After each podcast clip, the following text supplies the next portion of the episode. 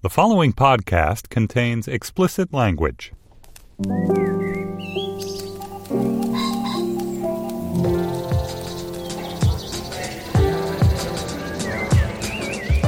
I'm Stephen Metcalf, and this is the Slate Culture Gabfest live from Brooklyn 10th Anniversary Show Edition.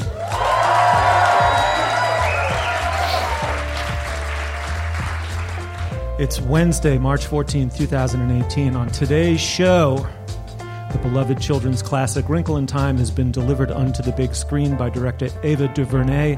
It stars Oprah Winfrey, Reese Witherspoon, Mindy Kaling, and Storm Reid as Meg, the awkward and lovable and gifted young girl of science in search of a missing father. And then, no doubt from our conscious awareness all the way down to the Jungian sub basement, we are sensitive to it.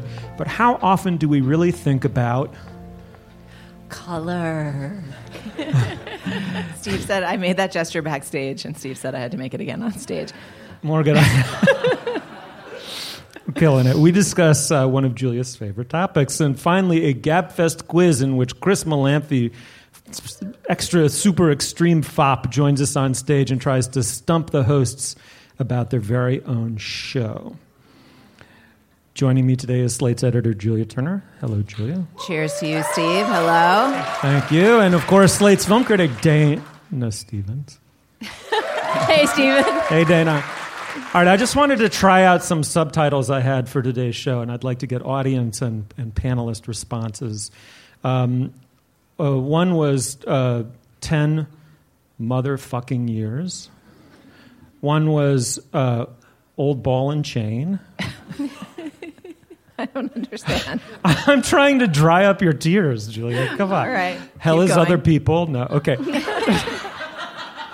I found the room. Let's do it and be legends. that one's for you, Julia. And then I can't believe I fucking wrote these words. I love you guys edition. Aww. All right, should we do the show? Let's do the show. An awkward but gifted child, beloved and supernaturally wise younger sibling, a missing father, a journey through all possible dimensions of the universe, an allegory of love, doubt, and recrimination. Wrinkle in Time is the 1962 universally beloved, as far as I can tell, children's classic by Madeleine L'Engle. It's now a movie. Social outcast Meg must catch a tesseract and surf it to the far edge of the universe. She's looking for her missing father, as I said already, at least once. a spooky physics physicist who disappeared four years early. Movie's directed by Ava DuVernay. She of Selma and 13. She's the first woman of color to direct a 100 million plus tentpole film. Is written by, amazing, right? Written by Jennifer Lee, screenwriter of Frozen. It stars Oprah, Reese, Mindy, and one of the Chris's.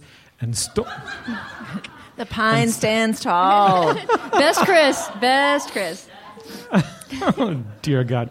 And Storm Reid as Meg Meglet. Who's read the book? All right, why don't we listen to a clip? Call me Mrs. Whatsit. Mrs. Who? No, Mrs. Whatsit. Mrs. Who is. oh, she's like a billion years older and way more knowledgeable. What can I do for you, Mrs. What's it? I caught her stealing sheets, guys. She's harmless. You're six. Come on. What do you know about harmless? Have I ever been wrong? Well, one of these days you might be Charles Wallace. Oh, I highly doubt that. He's one of the greatest minds in recent history. He's prodigious. But of course, we can't take any credit for our talents. It's how we use them that counts. All right, Dana, I'll, I'll start with you. Um, I, I love this quote. Madeleine L'Engle was asked what she thought of the made for TV version that came out a couple years before she died. She told the interview, I expected it to be bad, and it was. I think there have been a lot of fluctuate, if I'm not mistaken, a lot of fluctuating expectations around this movie. I mean, Ava DuVernay, a big budget, incredible cast. Those expectations have have, uh, have uh, been taken down a few notches with the first wave of reviews. What did you think of it? Yeah, yeah. This is a movie where the expectations were built so high, and the book has for so long stood out there as this kind of unfilmable monument that uh, it seems almost it's it's inevitable that they would be disappointed. But I was disappointed in this movie. Yeah, um, I want I went in just expecting I don't even know what expecting for big budget filmmaking and kind of the intimate personal filmmaking that Ava DuVernay has shown Right. that she can do and that this book clearly calls for to, to come together. And I think instead those two gears really ground against each other. One thing I will say in its favor is it, it doesn't feel like familiar studio product, that's for sure. It's very weird. It makes a lot of really strange choices that we can get to in relation to the book and also in relation to just how it t- unfolds this very complex idea based story for the viewer. So it's original. It's certainly not her phoning it in and making some kind of you know Disney um, piece of sort of expectable ordinary treacle, but it's it in some parts is a whole different kind of treacle that is um, equally cloying. We can get to that. What about you, Julia?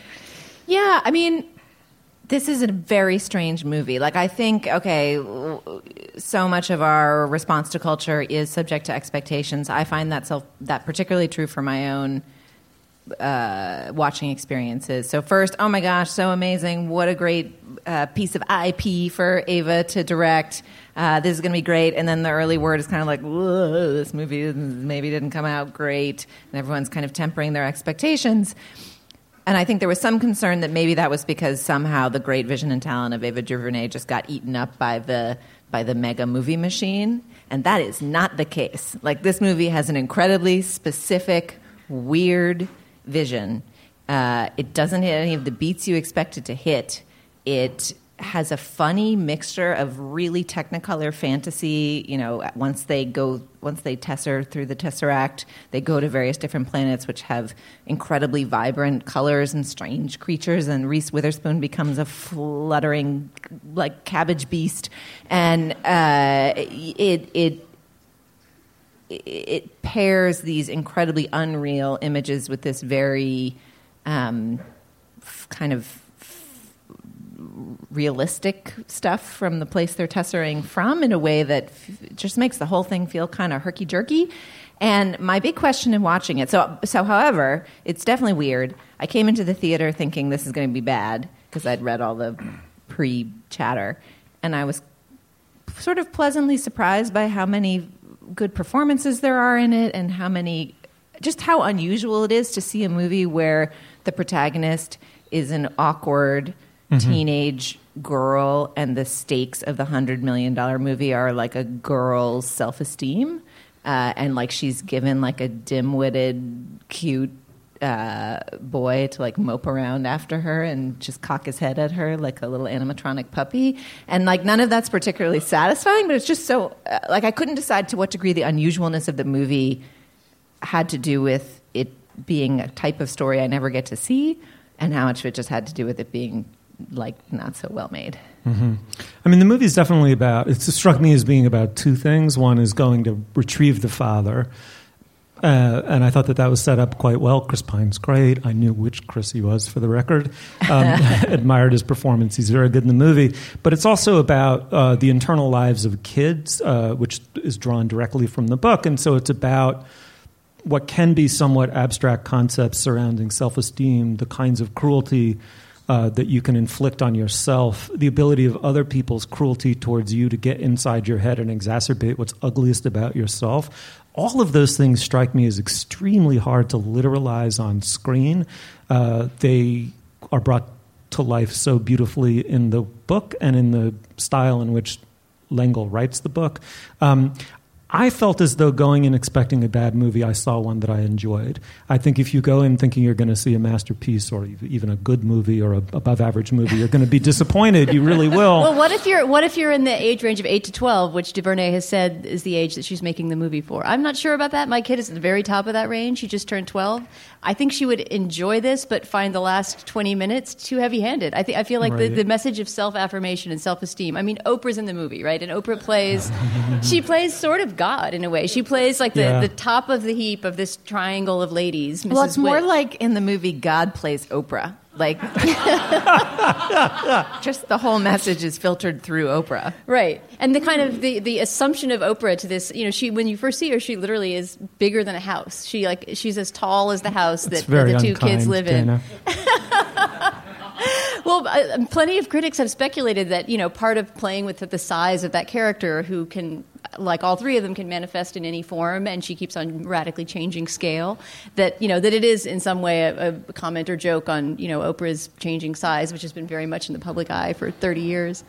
But anyway, so so Oprah is our god of self affirmation in our culture, right? I think you're probably writing about this in your book, right? About sort of what Oprah has been to our culture all these years. I'm not, but she is a god of self affirmation for me. And uh, and that in the movie to me just becomes too heavy handed. The last, I don't know, the last act of the movie almost is just. It's, it's such nonstop hokey self affirmation that if I was having my ego built up in that way, true. I would not trust the praiser. The three weird glittery muses, their hands are co- too heavy on the movie, right? When they disappear, I think some light, there's some life to the film. You know, Meg's life as a victim of the social politics of middle school, I think, is relatively successful. The pathos of the mi- missing father.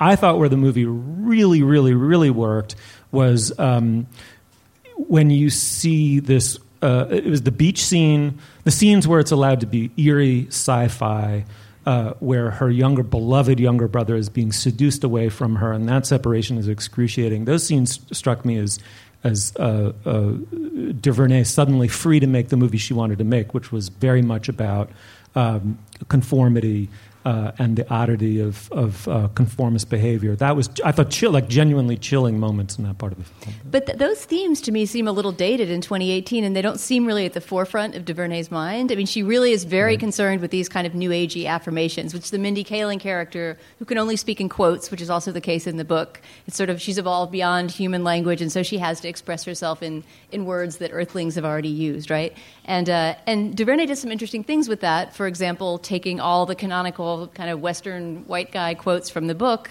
uh, in in which that character, Mrs. Who, is that who she is? Mrs. Who? Yeah, that one's Mrs. Who. Um, is always quoting Dante and Shakespeare and Rousseau and Pascal, and she th- so Ava DuVernay throws in some OutKast, right, Right. and some Lin Manuel Miranda, and uh, and it's I want to just it's admit playful. to this room of intimate friends that I did not immediately grok that as a Hamilton quote and thought that the laugh was for the fact that it was something Miranda said on Sex and the City. just among us. if she really wanted to cast the net wide, she should have brought Cynthia Nixon in there too. Anyway, so I appreciate that gesture of kind of diversifying the uh, the, the quote palette of Mrs. Who. Um, and in general, I like that this movie doesn't foreground the multicultural, multiracial family at its center. It doesn't it doesn't make itself didactic about race. It makes itself didactic about lots of other things. Most of them sort of Everything having to else, do with new age self esteem. But uh, but in that sense, I think it, was it's it's very restrained and it plays it quite beautifully. Can I can I make one note? So I, the word hokey that you used is also in my notes, except for I have it rendered here as hokarino because it was so extremely hokey. But weirdly, the thing the thing that I found strangely moving about it is that on their journey, on the children's journey with Oprah and Reese and Mindy and Miranda. Uh, they end up at a middle place where they meet the happy medium, and the happy medium is played in the film by Zach Galifianakis. And I actually felt like I mean, one thing that's tricky with the film is just tonally, it's super varied. Like when you're place, with yeah. the sparkly goddesses, it's kind of heightened and electric and technicolor, and then the third act is like very surreal and kind of effective, but then it devolves into hokarinitude. Um, but the, but there's a little bit in the middle where they they begin to kind of reckon with the question of Meg and her self esteem, and does she sort of trust herself enough to like let herself pursue saving her father? um, Zach Galifianakis comes in and plays basically like the fourth sparkly lady, except for he's kind of like a yoga dad.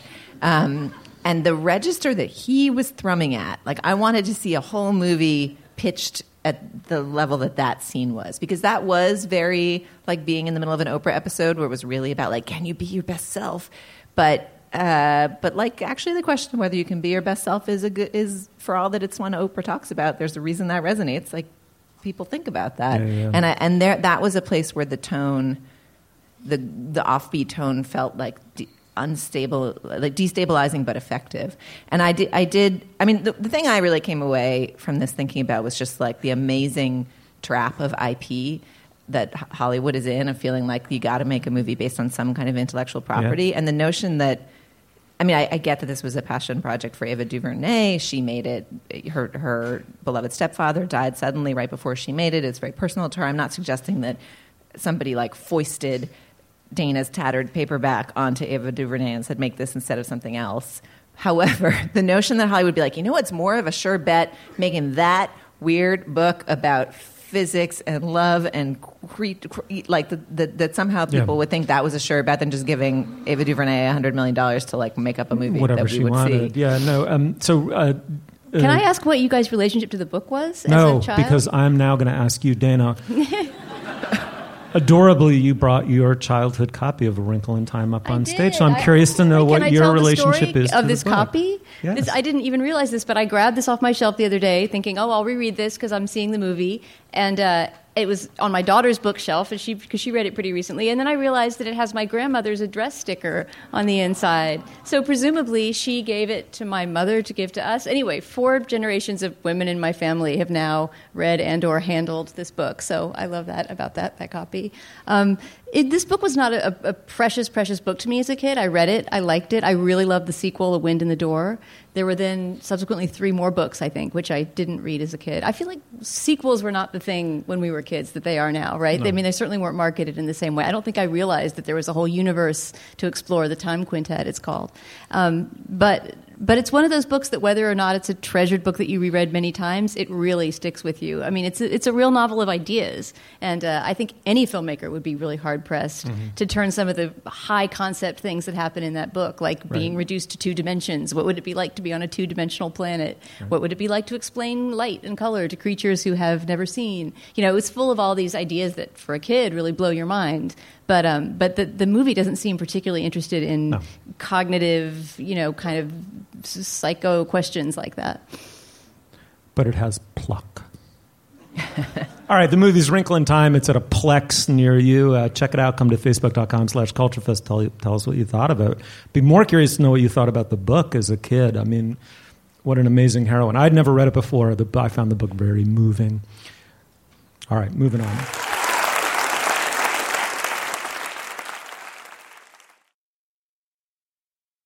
Dana is amazed. We've never talked about it. I'm amazed we're talking about it at all. Do colors whisper with an ancient wisdom? I actually stole that line from the New York Times Magazine article about Pantone. Pantone. Anyway, colors pervade our world no matter what, and we're very sensitive to them. But talk about color and my eyes, which are wasabi green, by the way, glaze over. I had to text my wife to ask her what my favorite color is. Apparently, it's cornforth white. Uh, um, Julia, I have learned a lot of uh, a set of words that meant nothing to me until a few days ago in prepping for this segment mood boards, color trends, color psychology, Pantone color planner, color activity, acuity, I'm sorry, color acuity. You know Um, all of these words, Steve.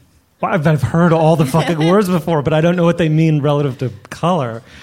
Beyond the primary colors, I am a speechless person, so I'm going to allow you to take it away. All right, so our wonderful uh, Slate Culture Fest production assistant Daniel Schroeder put together a list of topics that we might discuss at this live show, and one of them was this recent New York Times Magazine article about Pantone and the importance of color forecasting and whatever that line was you just said about the, the whispers of color. Um, and we were like, huh, we've never talked about color. And one part of me was like, oh my God, a pan- and how important is Pantone story? Like every general interest magazine in the world has done a like, let's go to Pantone HQ. That story happens every two years and has every two years for the last 10 years since Pantone became a thing. I edited the version of it that Slate did in 2012. Do, do people know what Pantone is? All right, wait, hold on. That was.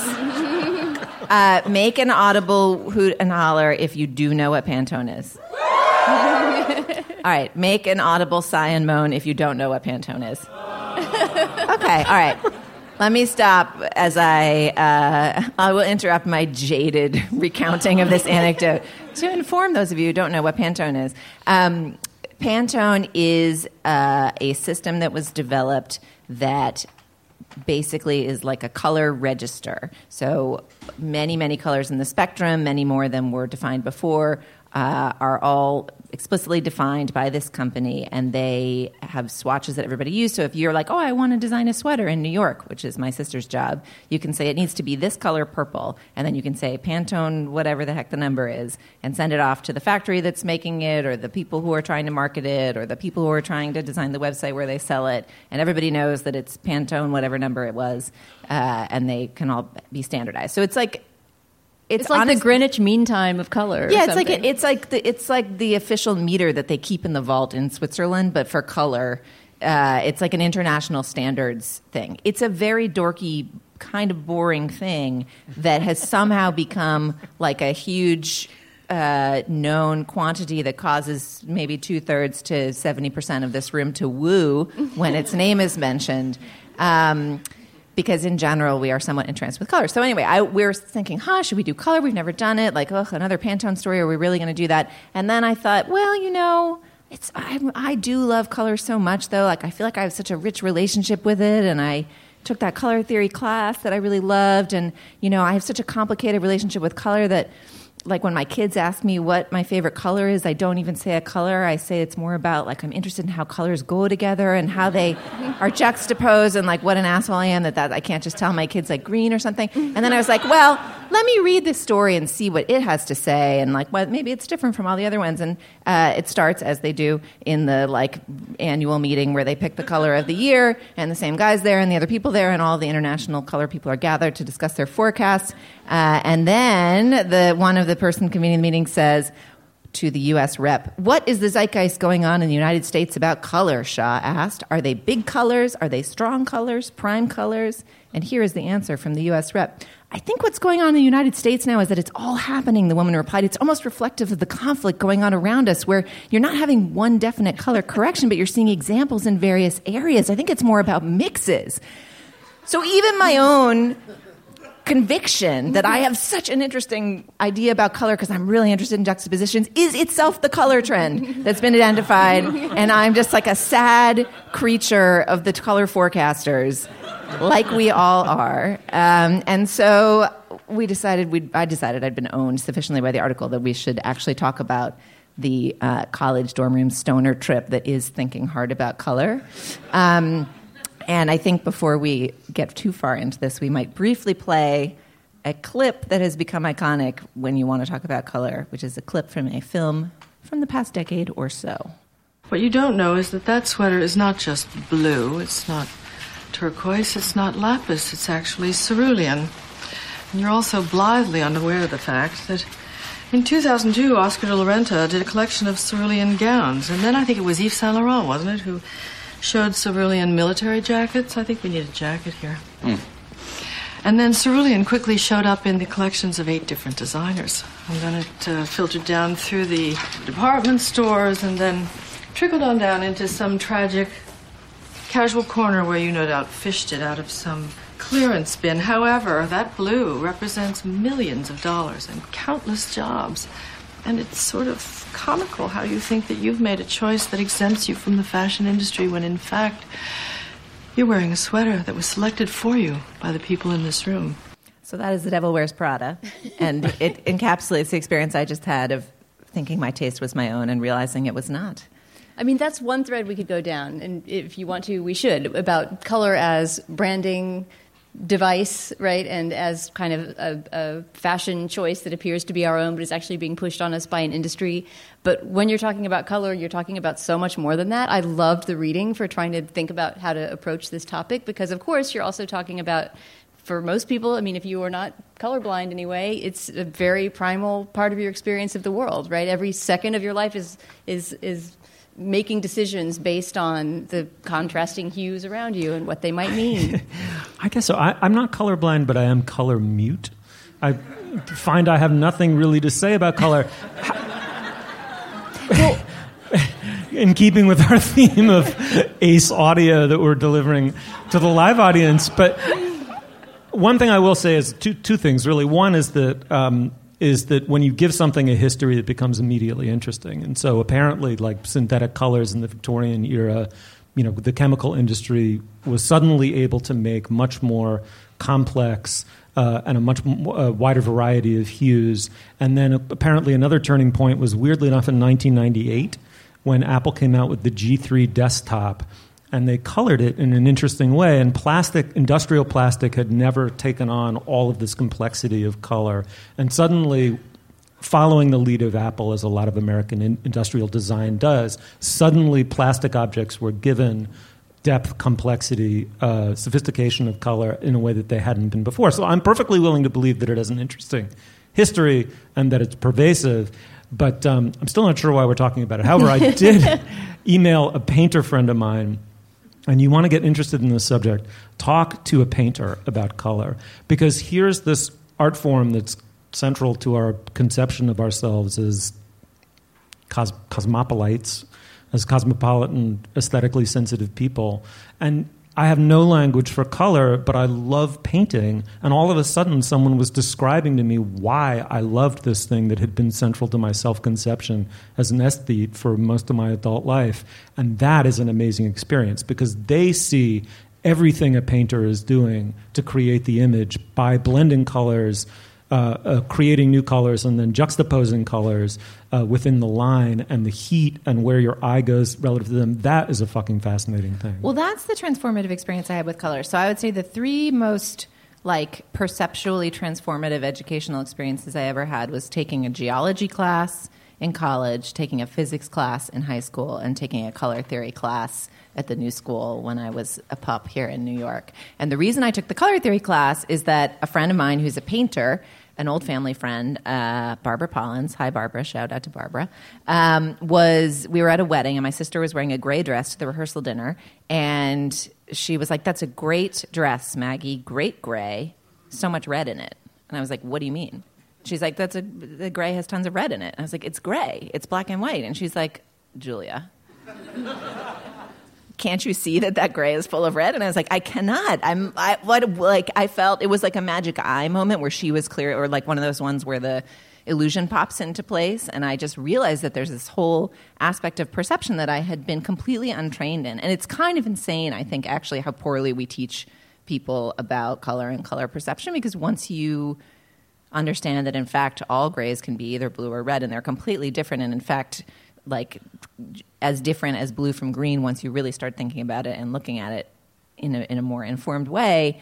Um, and it just sparked my interest in the subject ever since. But the thing that I think is interesting when you think about the history of it is the color is this funny combination of like obviously this basic like the you know Neanderthals were looking at a world that was full of the same plants and rocks and whatever as we are and perceived color in some way probably fairly similar to our own uh, and so some of it's timeless, but this question of like actually wearing garments that had colors in them or possessing objects that had colors in them, the sense of like what the historic world looked like is so based on kind of manufacturing protocols and like what was able to be produced um, so that what the world looked like 200 years ago and what it looks like now are so different as to be almost incomprehensible. And something similar is happening now in that the kind of technology of print production allows for one array of colors, and the, but the color of printing, which is light reflected off of pigment and material on the page, is very different than the color that you see on a screen, which is light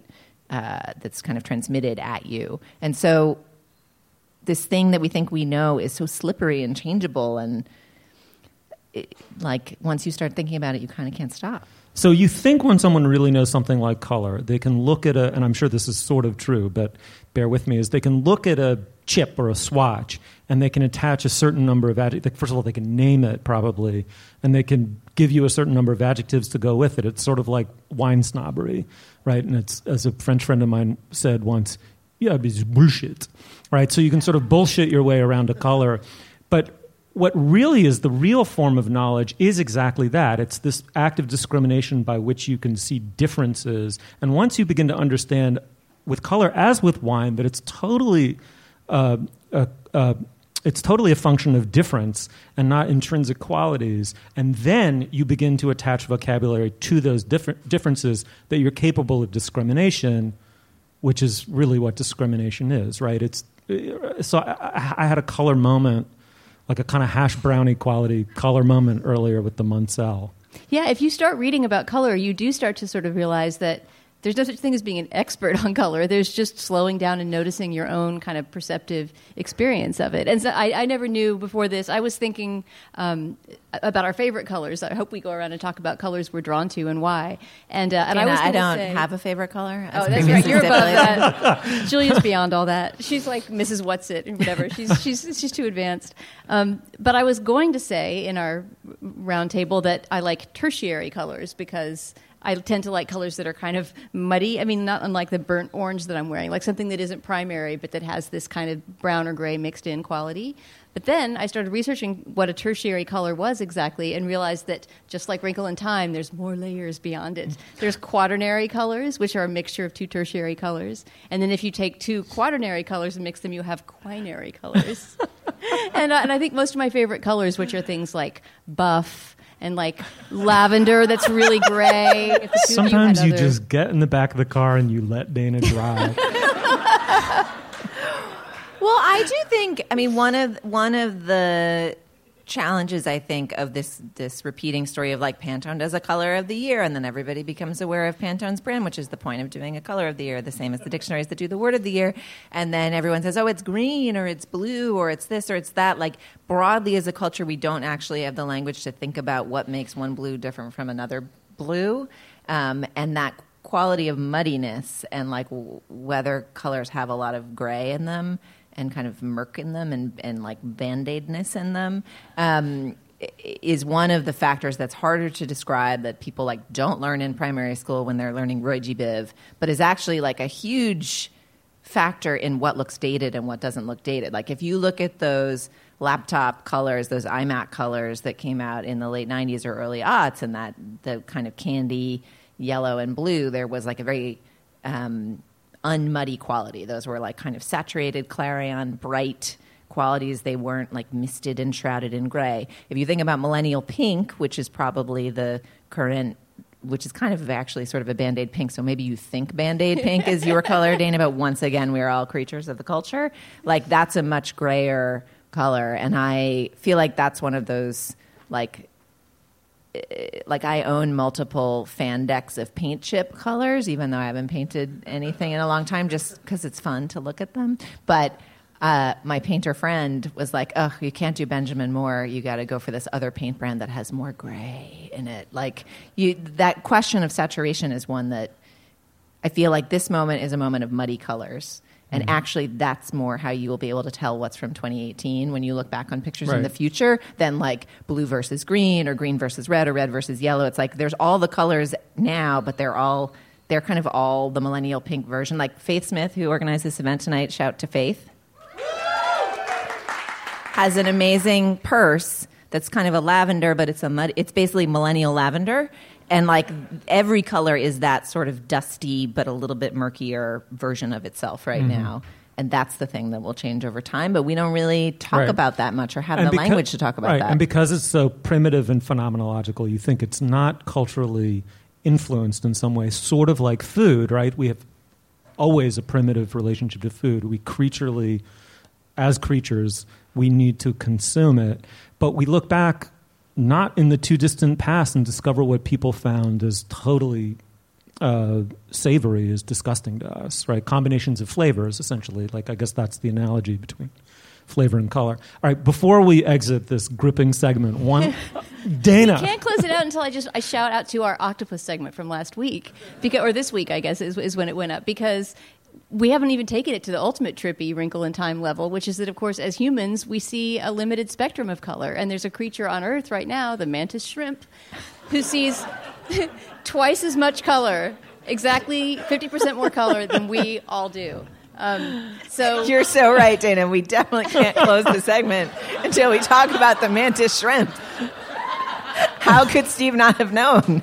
I'm just saying, if Mantis Shrimp were making a podcast about color, they could teach us a thing or two. They'll be talking about this at the Bell House for like 30 years, like, like Jim Morrison in Miami, you know? Jesus.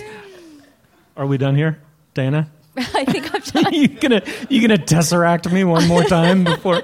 I'm out of levels. Would you say the Chardonnay is a little oaky? Or all right, It's Uh, taupe.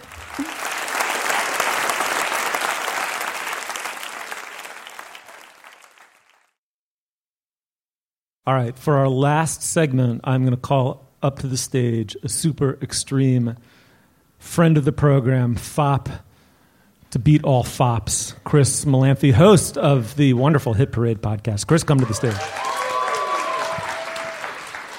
So um, I have some trivia.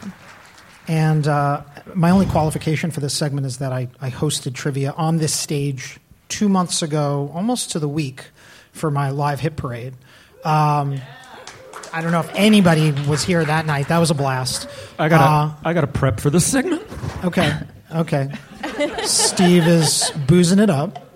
Um, and all I'm really doing is is triggering Ben Frisch, who has the audio clips that we're going to play. We're going to play at least, I want to say, six of these audio clips and maybe eight. We'll see how much time we have. And then um, the object of the game is quite simple. You all need to try to identify what the topic was throughout the 10 year history of the Slate Culture Gab Fest. Uh, but seriously, you just kind of have to say what the heck you guys were talking about at the time. That's it. Okay. So this entails hearing my own voice. Sadly, yes. I dare say Steve may even be the most frequent voice in these clips. I. Steve, ha- haven't you famously avoided listening to our show low these 10 years? Once it's in the books, he's done. I have yet to hear one second of this show. this is historic, ladies and gentlemen. Every time, every time we do some kind of a replay, for whatever reason, I take the headphones off and I get under my blankie in Ghent, New York, and I pray for it to stop. All right, well, without further ado, uh, Benjamin Frisch, if you are ready, uh, we can hear uh, clip number one. You. Like me, it's uh, burnt, friable, and vaguely self-loathing. And, um, so it's got this to- toasty undernote of unpleasance to it, which I think gives it true character. You know, it's not a potpourri. I- So, No, no calling out answers in the audience. yeah, yeah. Don't shout it out. so I have an inkling about this, but also an illegal clue, which is backstage. Somebody, I think Andy Bowers said, I really hope that one of the clips is from the segment where you guys talked about McCafe and the entree of coffee to What wasn't one of the adjectives friable? Yeah, I don't know. McDonald's coffee isn't very good. I forgot. I forgot to I mention don't that. think you can make a liquid Burnt friable- friable. Oh, do you, oh wait. Oh, Oh, I know what it is. I think Yeah. we're dealing with Consensus? one three granola. granola. that, that is correct. Uh, the answer is the granola taste test in the Great Granola Showdown edition from February of 2012. so yeah, That's one for us. So with with the great Danny Pash. yeah. He was so good, man. That was when I realized that guy's friggin' funny. That Yeah. he was- I just I love the snark in that episode. I mean, you guys were you were really. Can can I curse? You were talking shit. It was great. that was that was weirdly one of our most emotionally fraught segments. really. You don't think so? I mean, I feel like you were kind of stung that your granola didn't win. Well, and, and I mean, he who, came who loaded for bear. Really, he came loaded for bear. He was like really like snarky from the jump. Like, yeah, I suppose you could like that sort of thing. Like it was like that. Well, Jesse okay. Baker's granola had coconut in it, and you said that that was a s- Yeah, was that's- slutty. yeah. that's okay. Okay, coconut granola is bullshit granola. That's you can look it up. But It all it's- comes back. That I, I'm telling you, not to get on my fucking hobby horse here, but, but that granola competition is sh- sort of shockingly, dismayingly like the first three Patriots Super Bowls. Ooh, this is getting real. I mean, if you like winning competitions with an unlevel playing field, then what was on level? Do you like granola or not? Either it's an advantage or a disadvantage. do you stuff the ballot box or don't you? I mean, I don't know. You know, Do you desperate deflate the for a win, you do what you do have you to do. in- include the coconut? I don't know. Should we move on to number two? not, not to cut off this exciting smack talk, but uh, here we go. Oh my God, I, it never occurred to me. This is like really excavating my childhood. It never occurred to me that my childhood would make you guys freeze with horror and confusion. I'm now wondering, like, did I make up this? You can't find it on eBay. You can't find it on Alibris, not Amazon, nowhere. I got it. That one's a gimme. That's Yeah, a total gimme. Dana. I'm sure everyone in the audience knows it too Spike if you've it. listened to the show long enough. Spike it. What is That's the the Mohonk show where Julia talked about her beloved childhood book. If you need a house, call Miss Mouse. What's the exact title? Need a house? Need a house, call Miss Mouse. That is exactly correct. Uh, from the Can Someone Show Me How to Laugh Deeply episode, September 2013. Dana, walk us through the colors in that. It's quinary, very that, quinary. That illustration kind of matches Dana's outfit. A lot of umbers and ochres. Yep. Some black um- accents. umbrous. Um, yes, this was that was this amazing segment where I was describing the fact that my most transformative and favorite childhood book obviously was the picture book that starred a mouse architect who made amazing different homes for all her animal friends. And Dana and Steve were just like, "What book?" And I was like, Because they didn't believe that existed, right? and then they led me to believe that maybe I was wrong and it hadn't existed, and I was crazy. Is this like the Berenstein Bears or one of those other things that people have um, uh, a, a, Yes. a, a misremembering of and everybody collectively thinks it happened, but it didn't happen? Except it did. It was real. I later laid hands on a copy. That's beautiful. Uh, all right, shall we move on to number three? Sure. Anyway, ah. As soon as he saw Dana's face, he started to wiggle his hips in a kind of uh, goofy gyration, and then he did indeed have wood. That is exactly what you think it is. Chris, Chris, I think it's very brave of you to include that clip. I had nothing to do with it. It's Ben's doing, but sure, okay. I have no clue on that What? one. Do you know? I- I- by the way, I have hints for all of these. That's you guys uppy. haven't needed the hints Really? thus far. I have you don't hints. know what it is. No idea. That's the chat roulette segment. I think oh, where Oh, yeah. we test. So one of the funny things about this show is like most of my social media accounts exist not because I was cu- genuinely curious about that social media, but because I was forced to try it for a segment for our show.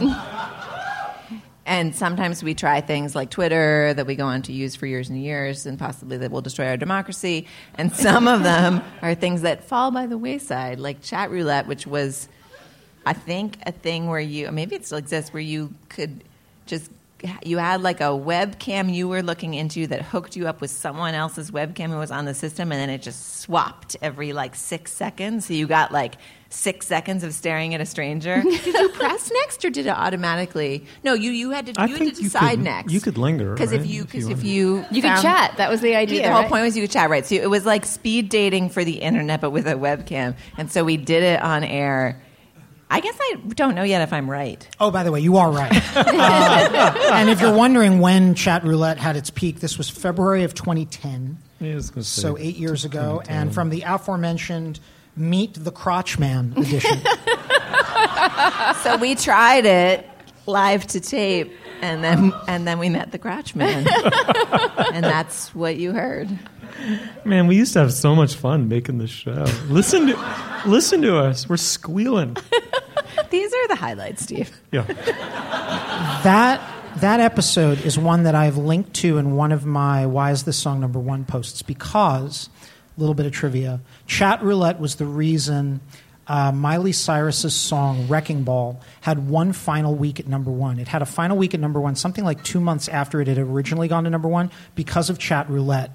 Somebody on Chat Roulette shot a version, a fan video of him done up like Miley Cyrus. You may remember that the Wrecking Ball video is the one where there's a giant wrecking ball in the middle of the room, and Miley Cyrus is naked riding the Oh my wrecking god. ball. This is This man with a beard and like foofy hair sat naked on top of the wrecking ball. And so when the chat roulette camera cut to him, he was lip syncing wrecking ball and swinging on a wrecking ball in the middle of his room. And he managed to capture people on the other end going, and like freaking out and laughing. And he compiled a full version, a full th- you know three to four minute version of Wrecking Ball, which because it used the original recording of Wrecking Ball under the new YouTube rules of the Billboard charts, counted for the Billboard charts. And for one week in December of 2013, I think. Wrecking Ball by Miley Cyrus went back to number one because of chat roulette.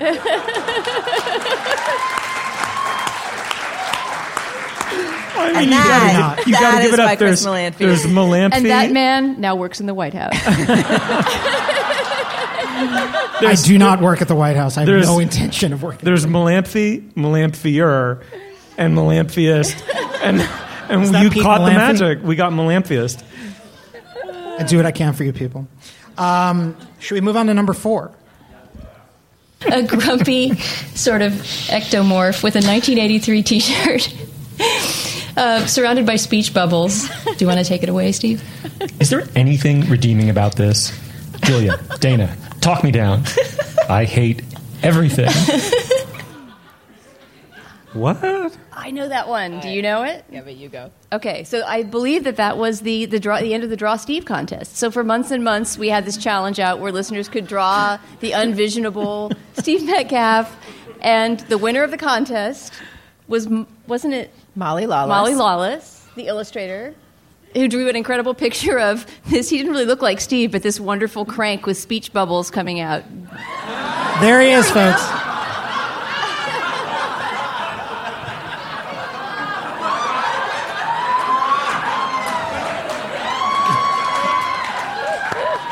All right. That's the biggest laugh of my fucking career. Fucking assholes. I particularly like the 1983 T-shirt. And August I believe, I believe 2009. to pitch some merch, I believe that you can still go on Zazzle and get this T-shirt from Molly Lawless. awesome. I have one. How do I not own this? This is great. Jesus. So, Steve. All right, next. All right, uh, let's do number five.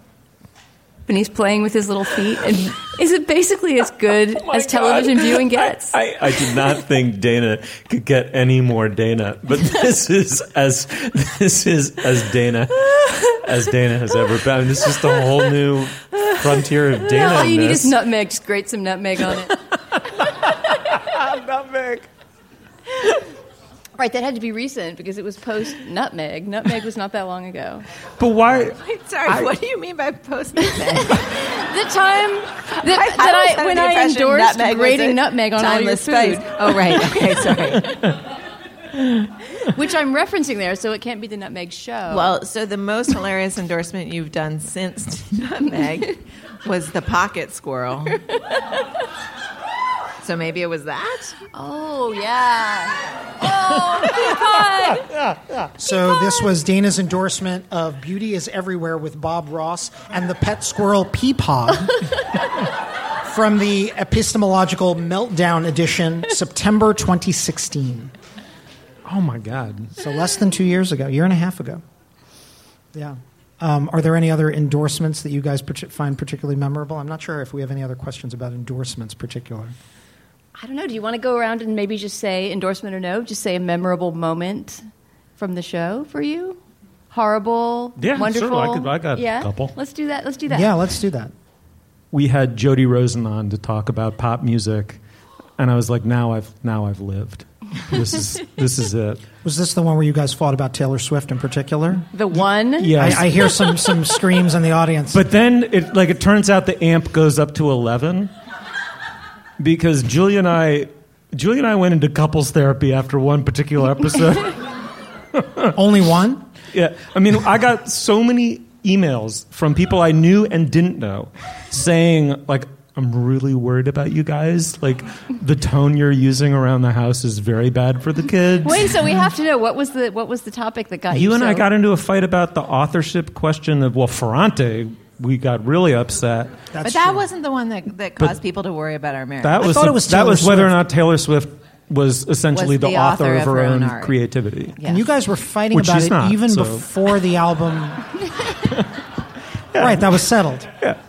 I mean, What's like- funny is that popular perception of Taylor Swift has almost come around to the Metcalfian view of her. Always like, does. pe- people are throwing serious shade at her.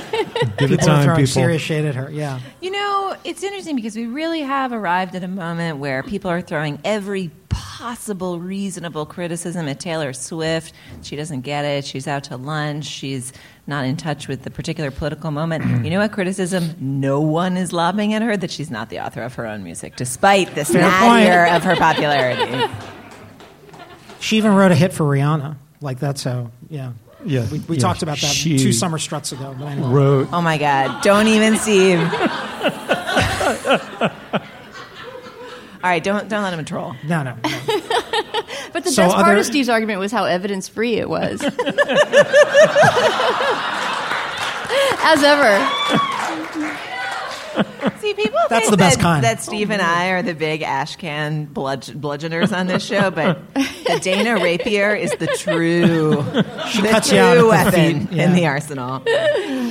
I guess okay. I can quickly revisit a highlight and a low light. So highlight, and I don't even quite know why, except that I just love like the color segment. I like when we talk about ideas and uh, and that it gets big and trippy, and uh, and so I love the abstract nouns edition when we talked about three different elements of language. I can't remember what they were now. It was like grammar, usage, and spelling, or something like that. it was some week, like Christmas week or something, where we didn't have a lot of new. We, we couldn't all go and see a movie or something, so we just talked about ideas. That was a great edition, and I remember it very fondly, although I don't remember what was said. I think it was voice, vocabulary, and sh- shrimp. And then my low light has to be the time that we unboxed an iPad on air and it didn't work. yeah. And we were This, trying to this have thing this, will never catch on. this really cool tech segment, and we were just like Oh, looking at a black slab. yeah, we, we were like, it's the AMC gremlin of tech devices. This is the end of Apple. we were s- rightly savaged for that Yeah. poorly thought out segment. What about you, Julia? I don't know if I have a specific segment so much as just like getting to the place where we figured out how to fight. Like I remember starting doing the show and being so terrified of you both. And also like we were strangers essentially. I mean, you'd been our critic for a while and you know, we'd met. We we were there in the room with Matt Lieber who's here somewhere. Um, but like I remember being sort of timorous and like, you know, just Decorous. respectful and decorous and just kind of like, mm, yes, tut tut. I, I have no memory of any one of those three adjectives. By when the did, way, when did but the do go when on. did the meme of Julia is a robot start? Because I've enjoyed that thread. And over Dana's a lush, right? this incredibly tasteless running gag I had about Dana like passed out in the green room. Yeah, you haven't you haven't hit that one lately, but you've definitely you hit the robot theme at least twice a year. I well, feel. like so, you know, we were we're one of the at ten years in. I think it's fair to say we're one of the like OG chat show podcasts, and now there's many of them, and many that I love to listen to. But part of the thing that you do is like figure out how to have this performed conversation that's still you, but it's like a version of you that's in conversation with these other versions of like Dana, the the wood sprite with a secret rapier, and and Steve like the the luddite snob, and then I'm uh, the the Philistine robot, and I don't know, like just the evolution of finding those voices. But I think you know, part of the fun of doing the show has been discovering each other and ourselves and ideas in relationship to each other and each other's ideas. And then part of it's been f- discovering this audience and realizing that we're having this conversation that's a three way conversation, but kind of a four way conversation with these people out there. And our first live show, sort of before podcast live shows were a frequent thing, we knew the Political Gabfest had done some and like it was possible and people would come um, and th- there weren't even metrics. Like I, we just were like publishing this thing. We would get a bunch of emails. We figured people wrote those sketches, so we knew somebody was listening to something. Uh, but I remember that first night of just being like, "Oh my god, we're having this conversation with this whole virtual world of mm-hmm. people." Yeah. And that night, and we were so fucking nervous. We're still so nervous compared to those divas on the political gabfest who get soused beforehand. we're always back in the room, still being like, I tried. Why to, did we Seattle, right? I tried to pour them wine, and they were here? like, No, "We don't drink here. before the show." It was it was at Housing Works, and like that moment, I think of being like, oh wow, like we've made a thing, and we're having this conversation with the whole world. Like that, that was a highlight. I think. I remember a note from Andy Bowers, who's out there somewhere at one point early in the podcast, which really touches on this. Of course, he's the person who actually decided our personalities would work together for some reason. You'd have to ask him. He kind of cast the show. And he very rarely kind of gave us feedback, especially any critical feedback. But I remember a note from him early on that was something like, "Could you guys make fun of each other a little bit more and uh, and laugh more?" And he was right. You know, like once we loosened up and started teasing each other, the show got a lot better. Right. Okay, so we're going to skip ahead to what was going to be number eight. It's okay. Six and seven were expendable; they were optional. But uh, here comes number eight. A new kind of GabFest. This is the daily podcast from Slate.com for Thursday, February 14th, 2008. I'm Andy Bowers. Here's your host, Stephen Metcalf. Hello, and welcome to Slate Magazine's first ever cultural GabFest. I'm Stephen Metcalf. I write the Dilettante column for Slate, and I'm joined today by Julia Turner, Slate's culture editor. Hello. And Dana Stevens, Slate's movie critic. Hi. Hey. So today we're going to talk about, we're going to start off by talking about a couple of movies that are nominated for Best Picture Juno and There Will Be Blood. We all have the same memory of our first show, which is that it was on Earth Day of 2008. and when we were thinking about tonight, and, And we it were was like, oh, about how Sinbad was in that really cool movie about the genie. we were just like, yeah, yeah, yeah. Our first show, we talked about Juno, we talked about Earth Day, and we were so awkward. First show. And then we, we were going to do this live show, and we are trying to figure out whether the date worked. And we are like, gosh, March 7th, like that's almost our 10th, anniversary. That, that's going to happen on Earth Day, six weeks in the future. But you know, like it's superstitious. Should we celebrate early? But apparently, our first show was Valentine's Day, and our 10th anniversary has passed. Julia, is that what's known as slaty? no, that's just being idiots. um, I'll leave that there.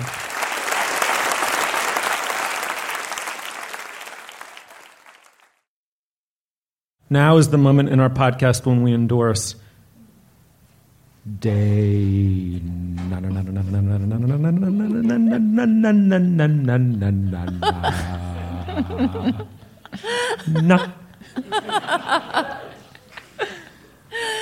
Oh, special live show delivery. Okay, um, I am going to endorse something related to our color segment, which I, in a way, I wish we'd made the whole show about color and just made it different aspects, the shrimp part and the fashion part.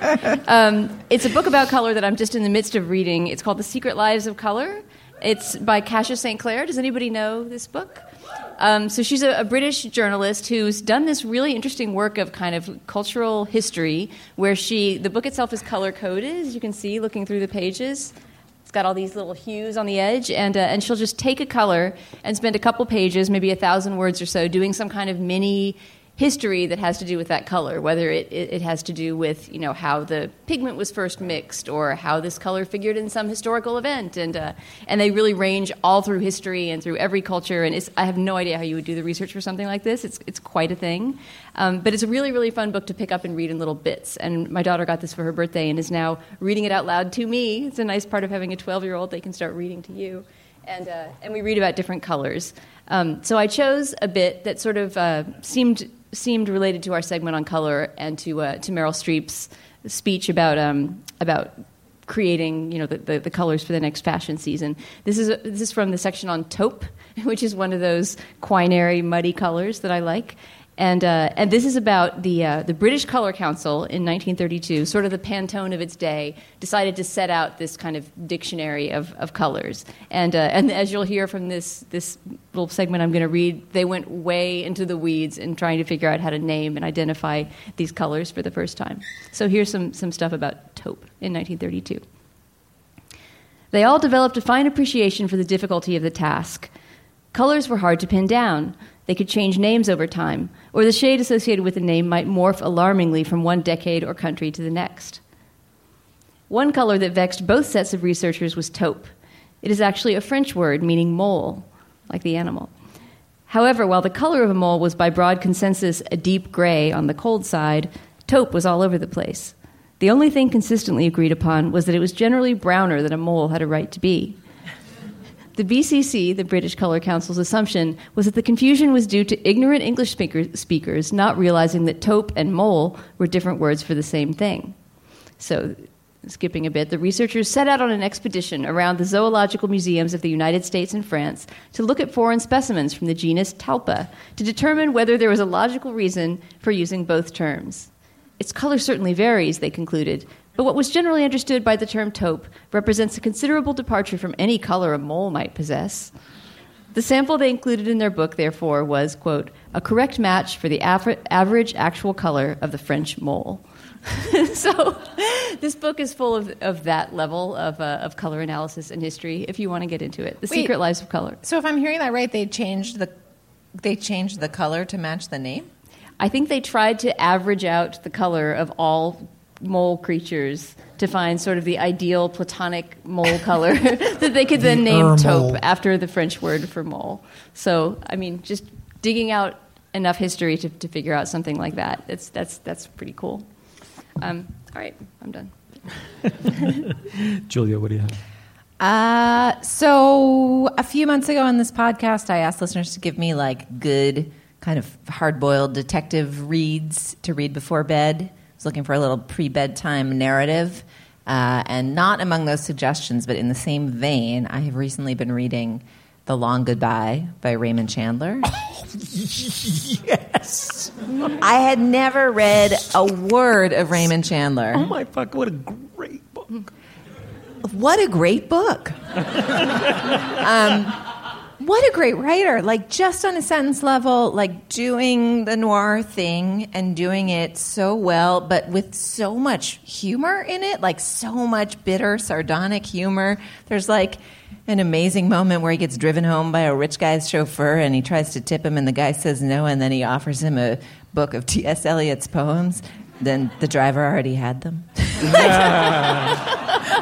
what what an amazing grace note in like a hard-boiled la detective novel but among the things that are fascinating about it and kind of great about it is just you know like the shtick of masculinity uh, of of Marlowe, the detective character, and there is an amazing passage in this book about blondes, about the characters of blondes. And I'm going to read a slightly abridged version of it. And reading it, I was both like struck by what a great piece of writing it was, and how it did sort of seem true to something, although maybe only true to some cinematic idea of blondes. I should also stipulate here, for those of you who haven't because we haven't conducted the draw Julia test, that although I am currently a brunette, I was a blonde until I was 20, so I'm allowed to have thoughts about blondes.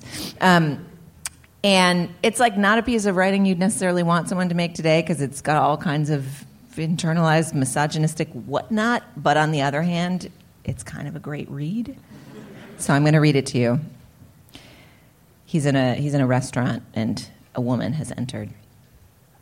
I stared. She caught me staring. She lifted her glance half an inch and I wasn't there anymore. But wherever I was, I was holding my breath. There are blondes and blondes, and it is almost a joke word nowadays. All blondes have their points, except perhaps the metallic ones, as to disposition as soft as sidewalk. There is the small, cute blonde who cheeps and twitters, and the big, statuesque blonde who straight arms you with an ice blue glare. There is the blonde who gives you the up from under look and smells lovely and shimmers and hangs on your arm and is always very, very tired when you take her home. There is the soft and willing and alcoholic blonde who doesn't care what she wears as long it is as long as it is mink, or where she goes as long it is, as it is the starlight roof, and there's plenty of dry champagne or Merceau. There is the small, perky blonde who is a little pal and wants to pay her own way and is full of sunshine and common sense and knows judo from the ground up and can toss a truck driver over her shoulder without missing more than one sentence out of the editorial in the Sunday Review. There is the pale, pale blonde with anemia of some non fatal but incurable type. She is very languid and very shadowy, and she speaks softly out of nowhere, and you can't lay a finger on her because, in the first place, you don't want to. And in the second place, she is reading The Wasteland or Dante in the original, or Kafka or Kierkegaard, or studying Provençal. And lastly, there is the gorgeous showpiece who will outlast three kingpin racketeers and then marry a couple of millionaires at a million a head and end up with a pale rose villa at Cap Antibes, an Alfa Romeo town car complete with pilot and co pilot, and a stable of shop worn aristocrats, all of whom she will treat with the affectionate absent mindedness of an elderly duke saying goodnight to his butler. The The dream across the way was none of these, not even of that kind of world. She was unclassifiable, as remote and clear as mountain water, as elusive as its color.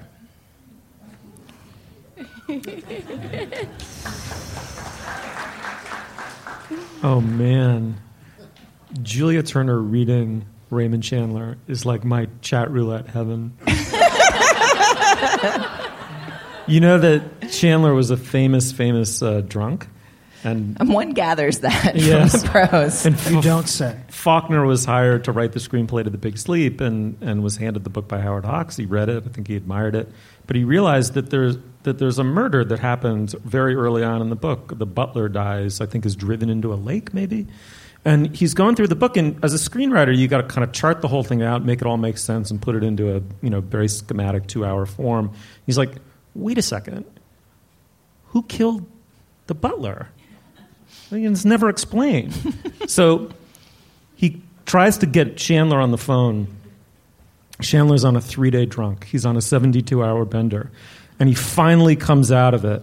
And Faulkner gets him on the phone and says, Ray, who kills the, who kills the butler? And he was like, I don't know, I got to reread the book. Chandler rereads the book and calls him back and says, Yep, you're right. Never, solved, never sewed that one up. no idea. No one did. So The movie has an unsolved murder in it too, right? The movie has a famous plot hole. I can't remember. I think it probably that's the one. I mean, Faulkner went on his own two week bender and was like, "Fuck it, here's your screenplay." Um, all right, so today I went for the first time. Emba- I'm embarrassed to say to the Brooklyn Museum, uh, and it was. now, what was that? Was that I'm? Was that I'm so happy for you and you had that experience, or was that If you saw David Bowie is, I'm very happy for you. But that wasn't you're pathetic for waiting this long to go to the whatever. We'll talk about it after the show. But um, and the reason I went was I've been I don't know if you know this. You probably don't. I've been struggling with a book for the entire run of this show, and it's about the 1980s. And I pitched the book in the 1880s and plan on finishing it in 2080. So don't hold your breath. But part of it is on the painter Jean Michel Basquiat. And about sometime in the last year or so, I can't remember, very near time frame, Basquiat, whose prices had been trending up, he died when he was 27 in the late, late 80s. His prices had been trending up posthumously the whole time, but they really started to spike in the last five, ten years. And he hit, I think, about 55 million two years ago, and people were that was jarring. That was that was a big big price for Basquiat. So Untitled 1982, which I think is maybe his greatest painting, just sold about six months ago, I believe, for 115 million dollars. Bought by a Japanese billionaire, making it the highest price ever fetched for a painter by an American, by a painting by an American painter. So he's exceeded Warhol, who held the record for a while, and someone else I can't remember. Um, and I just went to go look at it, and I don't think I'd ever seen it up close. And I have to say, the presentation is beautiful. It's it's a single painting in a single room. Uh, there's a little bit of text on the wall, but on the opposite wall, facing the hung painting, uh, and and the only other object of attention in the room is the little member membership card about the si- size of a business card that Basquiat was given by his mother in order to go look, I believe, at, at Guernica, the Picasso painting, which moved him greatly. Um, but otherwise, it is essentially a chapel for contemplating this painting. And the challenge with Basquiat has always been that he's, as a painter who broke the color barrier in many ways, as a supposed graffiti artist, though he didn't really consider himself that, but a kind of a tagger, as a young, beautiful, black, utterly bewitching human being. The problem with his work has always been it's so overdetermined. So much is brought to it and loaded up on top of it. It crushed him while he was alive. It's come between us and the work since he died. And I have to say, I did that thing that you almost never get to do, which is I sat in the pew, and it really is set up almost like a pew, and I just looked at the painting. And that thing that is supposedly happens that the cultists of meditation say that, that if you really get to that moment you are amazed at what melts away.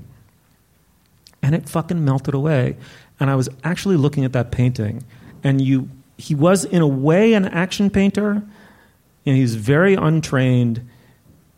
And the actual physical act, as with Pollock, of making the canvas was more important to him than any kind of long discipleship or apprenticeship or you know sort of rigorous formal training of which he had absolutely none.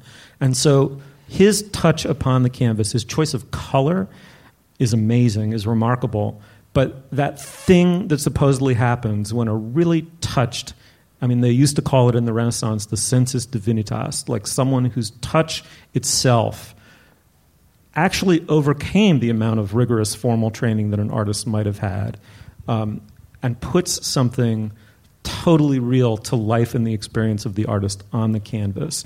And the skull that is has it in, in, inhering in it is the energy of the street and the street art that he made within the confines of a traditional canvas, and that skull is in fucking agony. And the way he painted it and the colors that he used allows that, that pain to come off the can- canvas and enter your meditative state. And so I highly recommend looking at the painting online. You have a couple days to go see it in Brooklyn, unless you are listening to this at home, in which case you're SOL. But the curious thing is, the man who bought it in this very cheerful and generous, and I think sincere way, has said the purpose of spending this amount of money.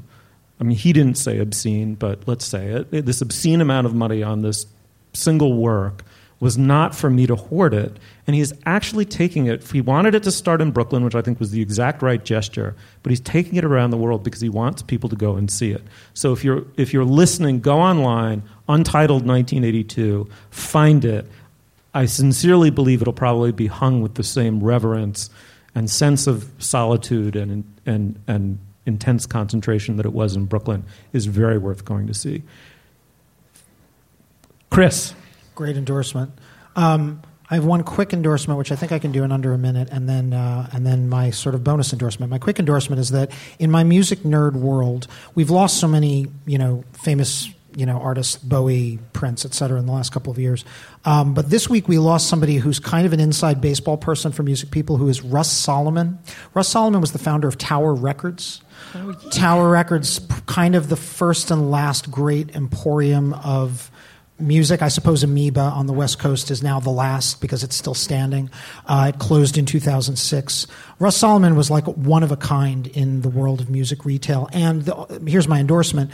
I had never actually sat and watched this. There's a documentary directed by Colin Hanks, son of Tom, called All Things Must Pass um, named after the George Harrison album and the title track from that album. Uh, about it's it's a classic rise and fall of the Roman Empire of Tower Records, how it was you know riding high in the 80s and 90s as a series of things happened to make music retail king of the castle from MTV to Michael Jackson to the compact disc, which caused so many people to rebuy their whole music collections. And then, of course, you, you can write the, the script. Napster happens, uh, digital music happens, the iPod happens, and it, it all collapses remarkably quickly, and they, they over leveraged and bought, borrowed too much money. But uh, it's a surprisingly moving little documentary, not fancy, not Oscar worthy, but I, I was very entertained watching it. So I recommend All Things Must Pass. And then uh, the other thing I have to recommend is I think I've brought um, a pastry or a dessert to commemorate this occasion.